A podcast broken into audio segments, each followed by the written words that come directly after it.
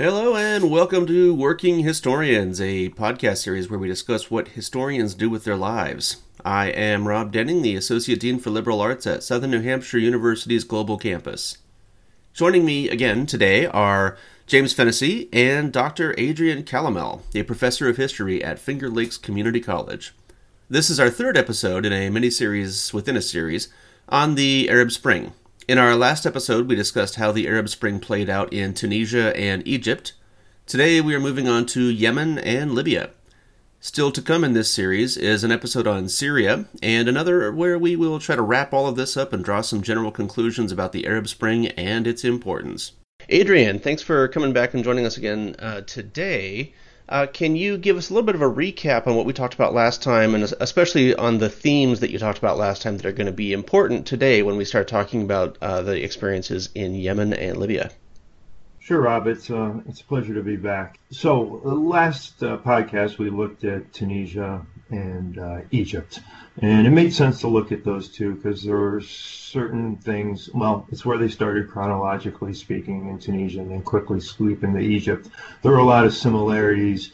You see them passed down through some of the long-standing structural flaws um, and long-standing factors that uh, the civilized that those societies and states had um, the people had lived under. And then there are also some of the immediate factors. So you see with Egypt and Tunisia, a lot of these are right out in front. Now, when we get down to Yemen and Libya and start talking about them, uh, with Yemen, we'll see that a lot of the same factors that affected Egypt and Tunisia, such as um, population explosion, unemployment, corruption, and autocratic regime, but you're going to have that in Libya as well the education availability of jobs. And then we're also going to see with Yemen, we're going to see the demonstration effect. Um, people rise up in the streets. Well, there's small demonstrations coming out after um, you have the fall of Ben Ali in Tunisia.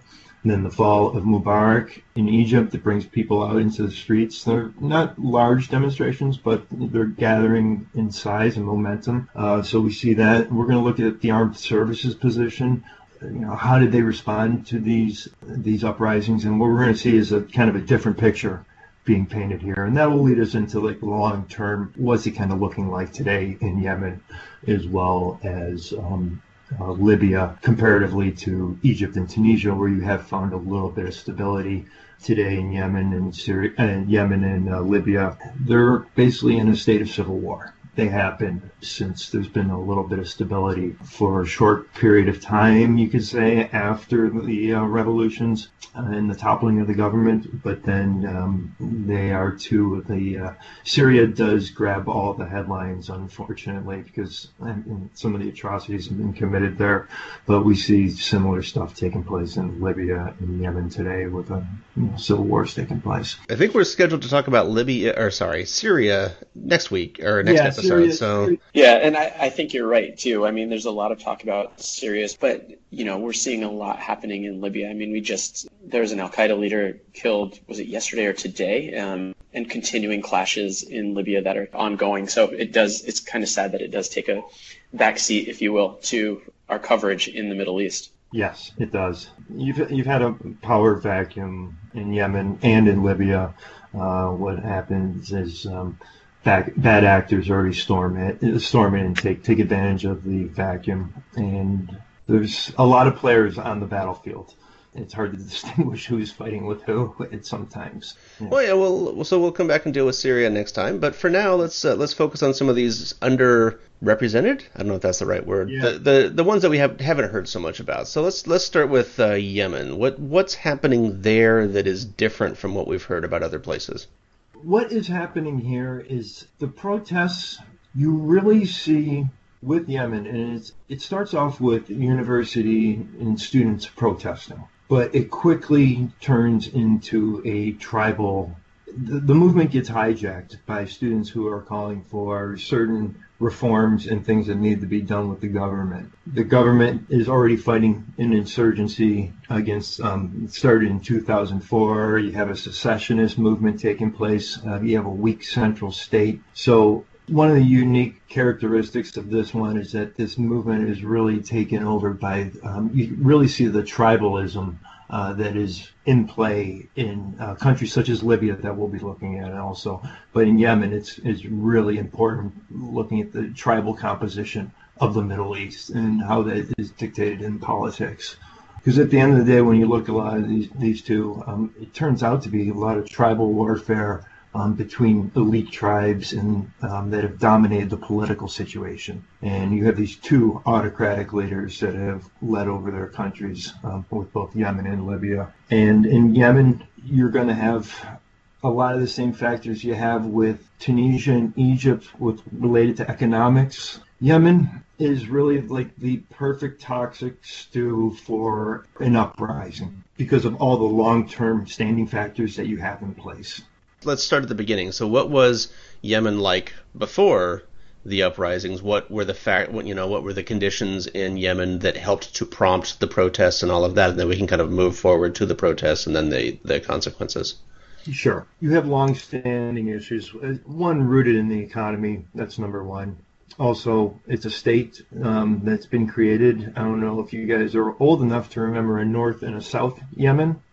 Okay, Yemen becomes the unification of these two countries where the leader from North Yemen becomes the leader of the entire country.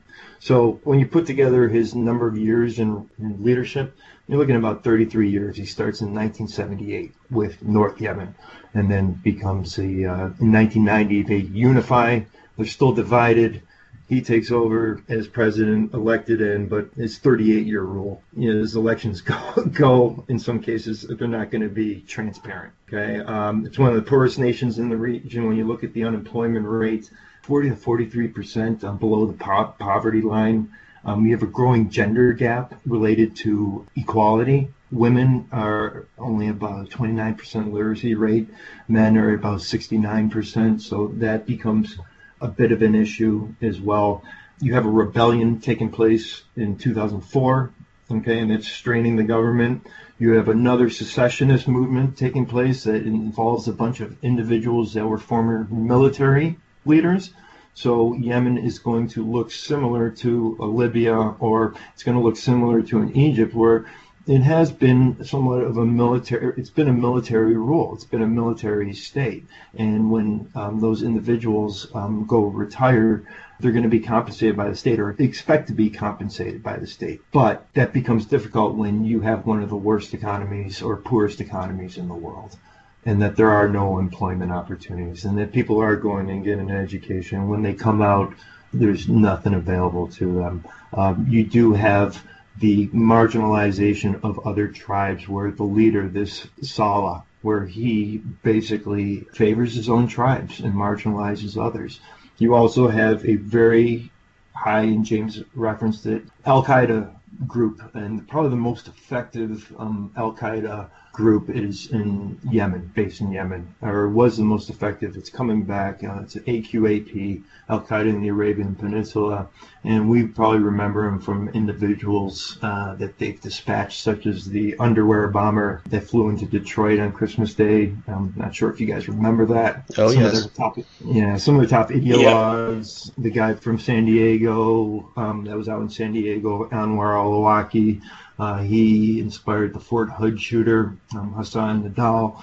So they were very effective. And we were cooperating, and Yemen was seen as kind of, we're going to kind of look the other way mm, because we're also engaged in this war on terror. So that gives Saul a little bit of freedom and a little bit of ability to maneuver, but eventually it's going to catch up to him as people withdraw their support. And Yemen is such correct me if I'm wrong, but it's such a um, a diverse, so many different elements that are underwriting the conflict in the region. I mean, you have religious distinctions and different majority and minority, and even people in the majority not happy with the status quo. Then you have the military, you have the political conflict. So it really is a, a cluster of concerns driving multiple conflicts.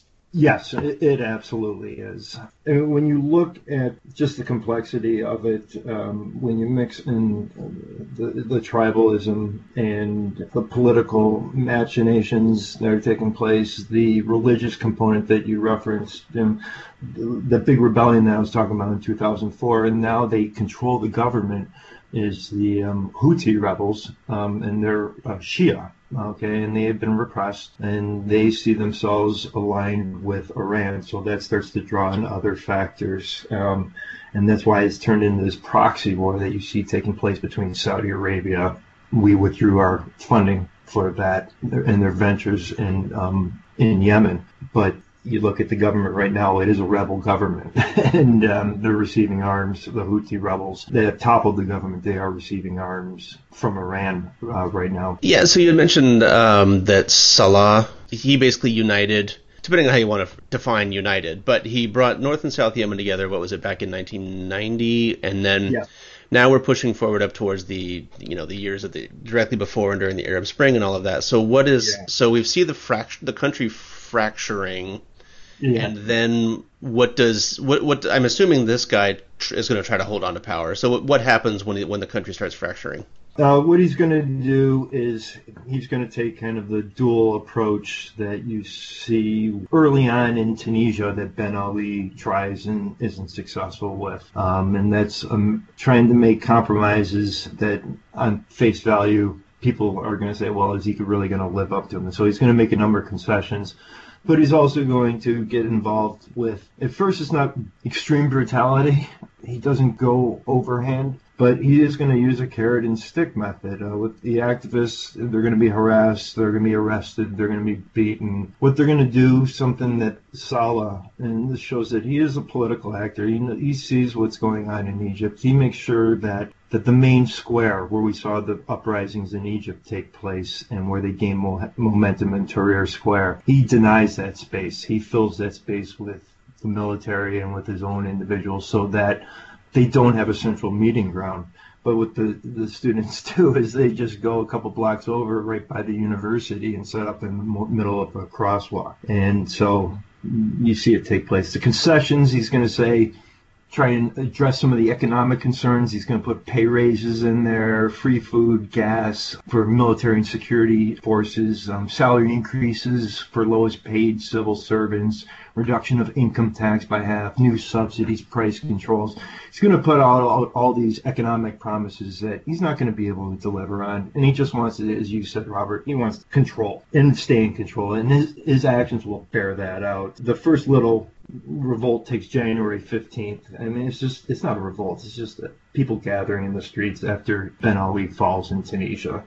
And, you know, you have several dozen. I mean, we're just talking in a handful take to the streets in Sana'a, celebrating and also uh, sending a message to, to Salah. Um, and then the Re- Mubarak resignation brings more people out into the streets. So, um, and the in- initial government response was to deny the, that public space. Okay, so you can see that it's kind of gaining momentum. February 25th, he kind of crosses the line. Someone finally dies, and this is going to infl- inflame the situations. Uh, 17 year old outside of the capital, so in Aden, which is the port city, if you remember, the USS Cole was um, hit by Al Qaeda there back before 9 11. Uh, a student, 17 year old student, shot dead in, on uh, February 25th. And then things start to really escalate uh, where you have more demonstrators taking place in different parts of the country. And March 18th marks really kind of the big day where you have a dramatic escalation of violence. This is where you see where Salah really kind of goes over the threshold, and he's going to do things that Mubarak and um, Ben Ali didn't do, and he's just going to start a dramatic escalation of the violence um, that's going to first you're, what you're going to do and what he's going to do is um, target individuals coming out of Friday prayers on March 18th, coming out of the mosque. A lot of them protesters. They're going back to the area where they're protesting around the university, and on the rooftops there are uh, shooters from the um, Yemen government on the orders of Salah, and um, a bunch of protesters are killed. And at this point, he starts to lose. Things spiral out of control for him. He starts to lose tribal support. You have the key tribe. He's he's a subset of this much larger tribal faction. They turn their back on him. They withdraw all support from him. This is going to hurt him. Uh, you have a number of individuals from the military. They're going to defect based on this. So he's losing his tribal support that had been the backbone, as well as the military. He's losing everything around him. By May, that tribe that I mentioned that he's a subset of, um, they're really, if you look at it, in the tri- they're above him. Um, he's just part of this larger tribal federation. Because they pull out and withdraw their support, he assaults their compound in Sana'a, the capital. And there's about, uh, in about a week's time, uh, the fight, fighting's just raging on. Kills about 100 people. So then you have those other uprisings that have been going on since 2004 uh, with the Houthis that Shia repressed minority. You have another group that I mentioned, um, the the retired soldiers. They're going to primarily come from one tribe in one region, and they're going to start to all of a sudden work together. So all these factors that wouldn't have normally united. They're going to unite together against a common foe, and everybody's rising up against Saleh. By June, someone fires. You know, the details are pretty sketchy. But uh, a bomb goes off in um, at his presidential palace, and he's severely wounded. And the, the, reports are no one really knows what happens going on with him. There's reports he's being treated in Saudi Arabia, which he is, but uh, people didn't know if he was what what was going to happen at that point. It seemed like he was completely out of the picture and the country was going to start moving. And it looked like there might be some movement towards some type of reconciliation here in, with Salah out of the picture. Um, but then he returns in September. He's like a cockroach. the guy just won't go away. Um, he returns in September, says he's going to take over control, pressure all around him, and by no- November 23rd, you finally have the the Saudi government, the Gulf Cooperation Committee or the GCC, they're putting pressure on Saleh saying, listen, you've got this civil war taking place. It needs to be resolved here. And the, the letter of the deal is basically, you're going to resign, you're going to leave office. Um, what we won't do is we won't prosecute you. Okay, uh, you, your children, um, your son who's going to take over from you, he's not taking over anymore. Okay, you're done. You sign this you finish out your term, all your executive powers are taken away. They're all going to be transferred to your vice president. And you're also going to have this other group where he, he's marginalized. And that's pretty much the deal you want if you're a, you know, a nut job dictator and you're about yeah. to get booted out of office by an angry mob with pitchforks. That's a pretty good deal, actually, to be able to escape without prosecution or getting, you know, your head cut off. Yeah, I mean, it's a wonderful deal for him. But guess what? Does he want? Does he? does he take it? No. Um, oh, well, he signs. Spoiler. yeah, he signs it, but we're going to see that, as I said, he's a cockroach. He keeps. he can't get rid of the guy. He comes back again um, in another manifestation, working with his rivals. He's going to eventually work with the Houthis and try and secure some type of position in their government. So, um, yeah, but I won't play this out. But if you look at it, this is a student uprising that was hijacked by multiple groups. The soldiers that I mentioned, it's the Hirak movement. Okay, you have the Houthis join the rebellions, and then you have a bunch of tribal elites and religious groups and all these individuals that makes it so difficult and you wonder if they're actually going to be able to power share once they get into government together. Because uh, what they're united for is they're all united against Salah, and that's good for toppling it. But what are you going to do after that? How is the country going to be governed? And those are major issues that Yemen is dealing with today which basically sets the stage for Yemen being in a perpetual state of civil war, at least for the yeah. in recent years, yeah. anyway. And it really threatens, if you look at it now from a geopolitical standpoint and from a geo from a world economic standpoint, um, you already have the Strait of Hormuz on one side that is, can be threatened. Um,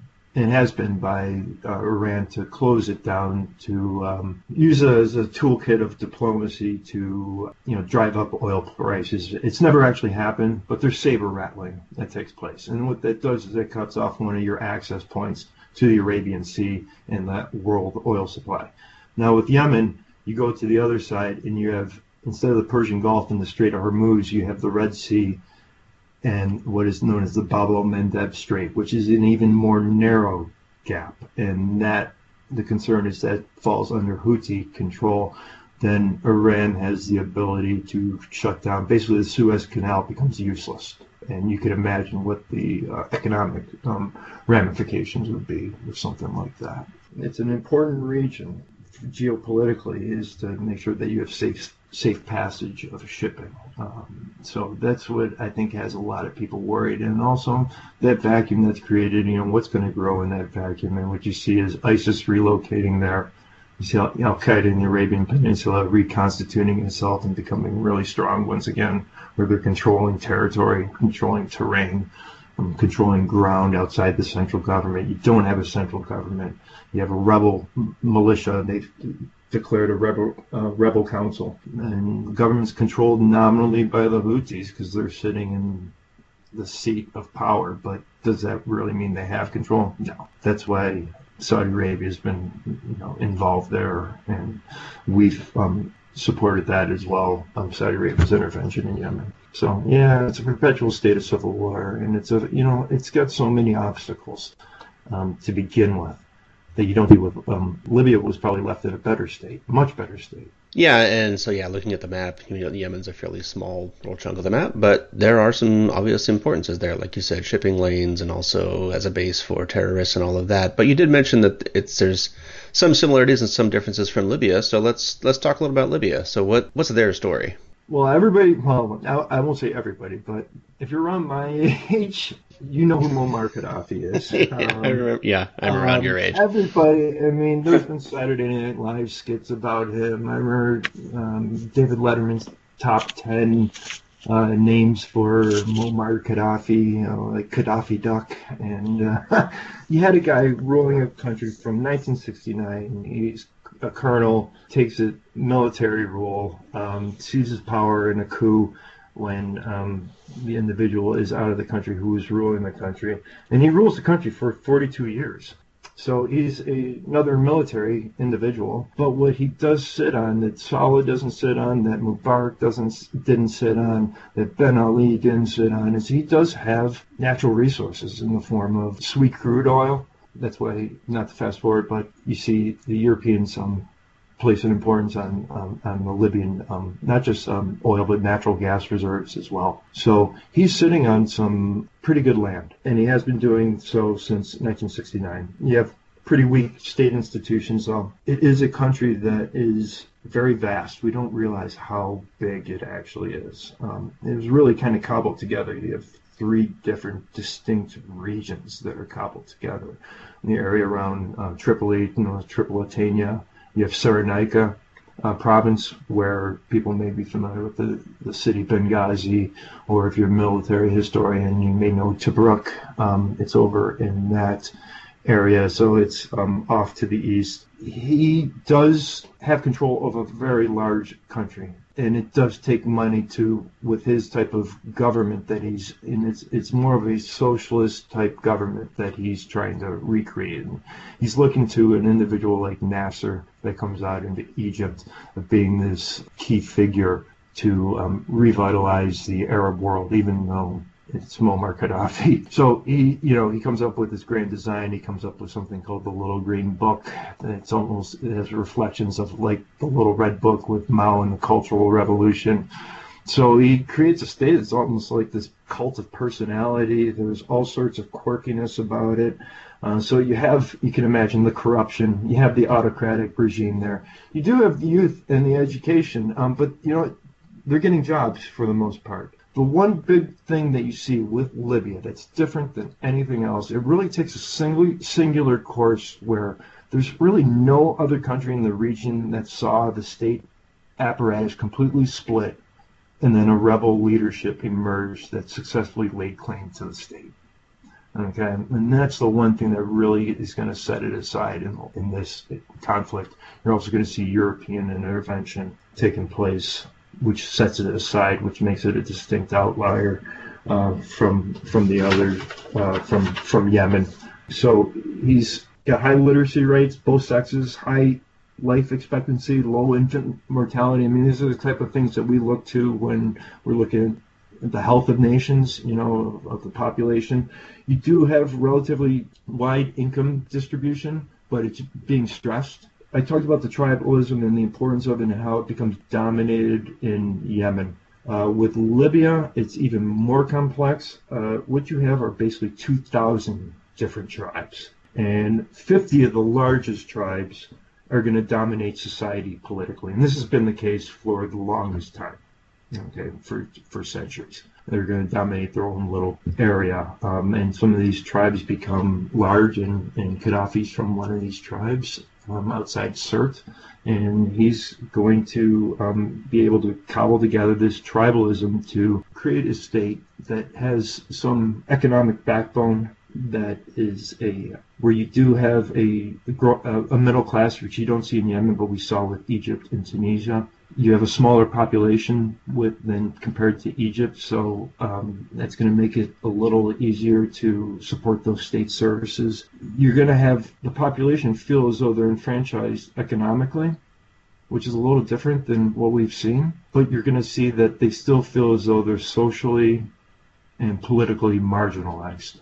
All right, and that's going to be a big driver for this. Is that you may be able to take care of some of our economic concerns, but at the end of the day, we have no say in the government be, being run by a dictator. And is this? I mean, the, Gaddafi was there for a long time, but yeah. by all accounts, he was not a very stable guy, right? I mean, he no. was he did the bombing. What was it, the Pan Am 103 bombing? Yeah. So he was not the the country might have been relatively healthy, but the guy at the top wasn't necessarily a stable guy. That's oh gonna, no, no, right? yeah, yeah. I, you know, I, believe me, I'm not going to be an apologist for that. oh no, I'm not. I'm not expecting yeah. you to, but I, yeah, no, yeah. Yeah. He, I mean, you mentioned that the Pan Am 103 Lockerbie bombing over Scotland.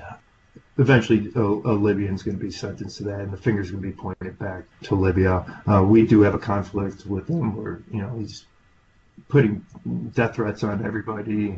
Yeah, he, he, he was, you know, when, the, when you look at state sponsors of terror, and this is the weird thing with Gaddafi is that, yeah, my gosh, during the 70s, during the 80s, when you talk about these notorious individuals like Carlos the Jackal and Abu Nidal, these freelance terrorists that are going around, he's financing them. He's financing terrorism all over the place, and as some of his agents involved with certain stuff. Well, even the IRA was was Very connected erratic. to Gaddafi. but he does. We do have him in what you would say somewhat of a box where internationally he we don't start to view him as a threat because we seize a shipment coming from Pakistan of and we catch him red-handed. Um, he's trying to create a nuclear weapon. Okay, he's got the materials coming from Pakistan through this AQ Khan network, and uh, we catch him. He eventually agrees to inspections, um, shuts things down. And it looks like, I mean, I'm not going to make him sound like a rational actor because he really isn't. But it does look like temporarily we have him in a box uh, where he's not going to threaten comedy outside of Libya's borders. But what's going on inside becomes repugnant. So we've got this government that on the outside kind of looks healthy, kind of looks contained, but like you mentioned, we've got 50 powerful tribes out of 2,000 total tribes kind of jostling for power, I imagine. And so is that kind of contributing to just he's man he's able to keep any disagreements under wraps but just because he's the strong man and then everything kind of falls apart in 2011 or what what happens in where, where does this mm-hmm. fit in the Arab, scheme, Arab Spring scheme of things? You have the what you do have is you have the the demonstration effect that takes place. And you do have areas, there is this east west rivalry that's, um, you do people see people in the other regions that fall, it goes beyond tribes and then it starts to become entire regions that are opposed to his rule that feel as though he's been disenfranchised. And you know what? He does have a strong military, but it's been weakened over time. Uh, when he was erratic, well, you don't remember, but he, you know he launched wars with Chad to the south of them. Um, so he had a fairly large conventional military, and he was able to cobble together and make sure that because he had that money and that income coming in, that he was able to stay on one side of the balance beam basically, and you know make sure that his military is taken care of, that there's enough civil services, and that if there is any type of problems, he can. It's a fear state. He's created a fear state with an irrational actor. Kind of, it's almost like having Stalin at the top. You don't know what the, what's going to happen next. So and that keeps the country in line and it creates a fear state and a fear society and people are eventually going to rebel against that i mean when you're in that type of situation for 42 years people aren't going to be happy there's going to be a large segment of the population and so was it the protests happening in other countries that sparked protests within libya or was Libya the trendsetter here? And we're, talking about it relatively late compared to other countries, so I'm guessing it started somewhere else. But uh, was it an yeah. outside influence? This is where he is erratic, okay, inside the country now. February 15th, you have a small group of protesters in Benghazi, one of these eastern cities that feel really marginalized. And what they're doing is they're they're just one day they're protesting on February 15th, and it's you know if you look at other what's happening in other countries at this time, you can't say that there's a certain causation and the demonstration effect because there is. It would be ridiculous to deny it. But these people are protesting something. They want a, re- redress of something that they saw was a, a transgression against them back in the ni- 1996. Okay, and it's a tiny, small protest. But people also latch onto this and they hear about this that oh my gosh, there's a city over here, Benghazi, one of the important port cities in the Cyrenaica province, Cyrenaica, and um, they're revolting there against this guy who's been in power. And then it's going to start, what you're going to see is it's going to start popping up all over the place, where all of a sudden he feels totally pinned in. Egypt's fallen, okay, and you have a lot of weapons coming in. If you look at geographically speaking, eastern Libya borders Egypt, and you have all sorts of groups coming in and flooding into the situation here. Um, you have arms, materials, um, flooding in from Egypt to try and precipitate some type of revolution. And this is one thing that we'll see where Libya really differs is that we had peaceful protests initially in Tunisia, in Egypt, in Yemen. Uh, what we see in uh, Libya is the protesters aren't peaceful. They're going to take up arms and they're going to press it and they're going to look at what's going on in the region, and they think they can win. And it's going to pick up momentum quickly. You know, there's all sorts of reports that came out um, about some atrocities committed by Gaddafi, but it was really difficult to verify a lot of them. Amnesty Inter- International and Human Rights Watch, they were able to pick up and, and catalog some really mass atrocities committed by the um, different rebel groups that end up trying to, and they're once again they're going to be united to re- remove Muammar Gaddafi. What happens afterwards? They're going to be united in one fact, and that's to, and they're going to do it through arms, not through um, peaceful means, or initially start with trying a peaceful uh, course, but maybe they just know his track record and say that's not an option. So we've got violent protests breaking out. Gaddafi feeling pinned. The protests themselves are kind of an outsized response to what you said was kind of a local concern that suddenly blew up nationwide. And now, now we've got guns coming in, and so now there's this protest, but it's an armed protest in in contrast to those other countries. Gaddafi's probably going to have a pretty harsh response, which probably explains why Gaddafi did not get the good deal that uh, Saleh got in Yemen uh, yeah. when it came time when the writing was on the wall that Gaddafi was going to lose control of the country. He doesn't get the nice deal. I agree. And if you, just looking at it from a topical view, if you know a little bit about Libya and and, and Gaddafi, you would say, okay, out of the Arab Spring, if the West was going to get involved in some place, this would be the the guy you, you get involved with in, in supporting the people because um, he's just of his track record. And yeah, he's just an easy. He's, he gets pinned by the rebels, and um, it quickly escalates. I mentioned that small group February 15th. A month later, March 17th, you have the UN Security Council already putting in a no-fly zone. So that's going to ground his air force. Then he loses control of the skies, and then also March 19th, you have NATO air operations. So then it's just a relentless bombing campaign where he's getting hit from the air and then he's getting hit from the ground on all sides. The West is controlling the air and on the ground. They're definitely lending support to all the rebels, as well as from other um, Middle Eastern countries. No one likes Gaddafi, okay, um, by this point, and um, people are just happy to get rid of him. I mean, it's given his track record, it's not surprising, but and not to be an apologist for Gaddafi at all, but didn't he do some interesting things that actually you wouldn't expect from a man of of uh, his cruelty? Well, like, wasn't housing like a universal right, and there was free oh. electricity oh, and things like that? oh yeah, yeah. I mean, he. That's why I, I talked about the natural resources, but you know, he was I hate to call him an entrepreneur, but he put together this huge telecommunications network that was going to service in all of Africa to kind of take it out of European control. As far as women's rights, female rights, um, you have a very, very educated populace. Um, it's such an odd juxtaposition. yeah, it, it, really is. That's why I say, gosh, he's not a rational actor. I mean, universal education, universal health care. I mean, he does have the does have all the backbone. You know, the, the important things that Tunisia is lacking or Egypt that he was able to um, kind of harness, and um, so he did it. You, you, you make a good point, James. That he did some really things that helped his his rule. You know, when he started to lose grip, and people would look at these things and say, "Well, you know what." Devil that we know is better than devil we don't know. Um, let's keep this guy in place.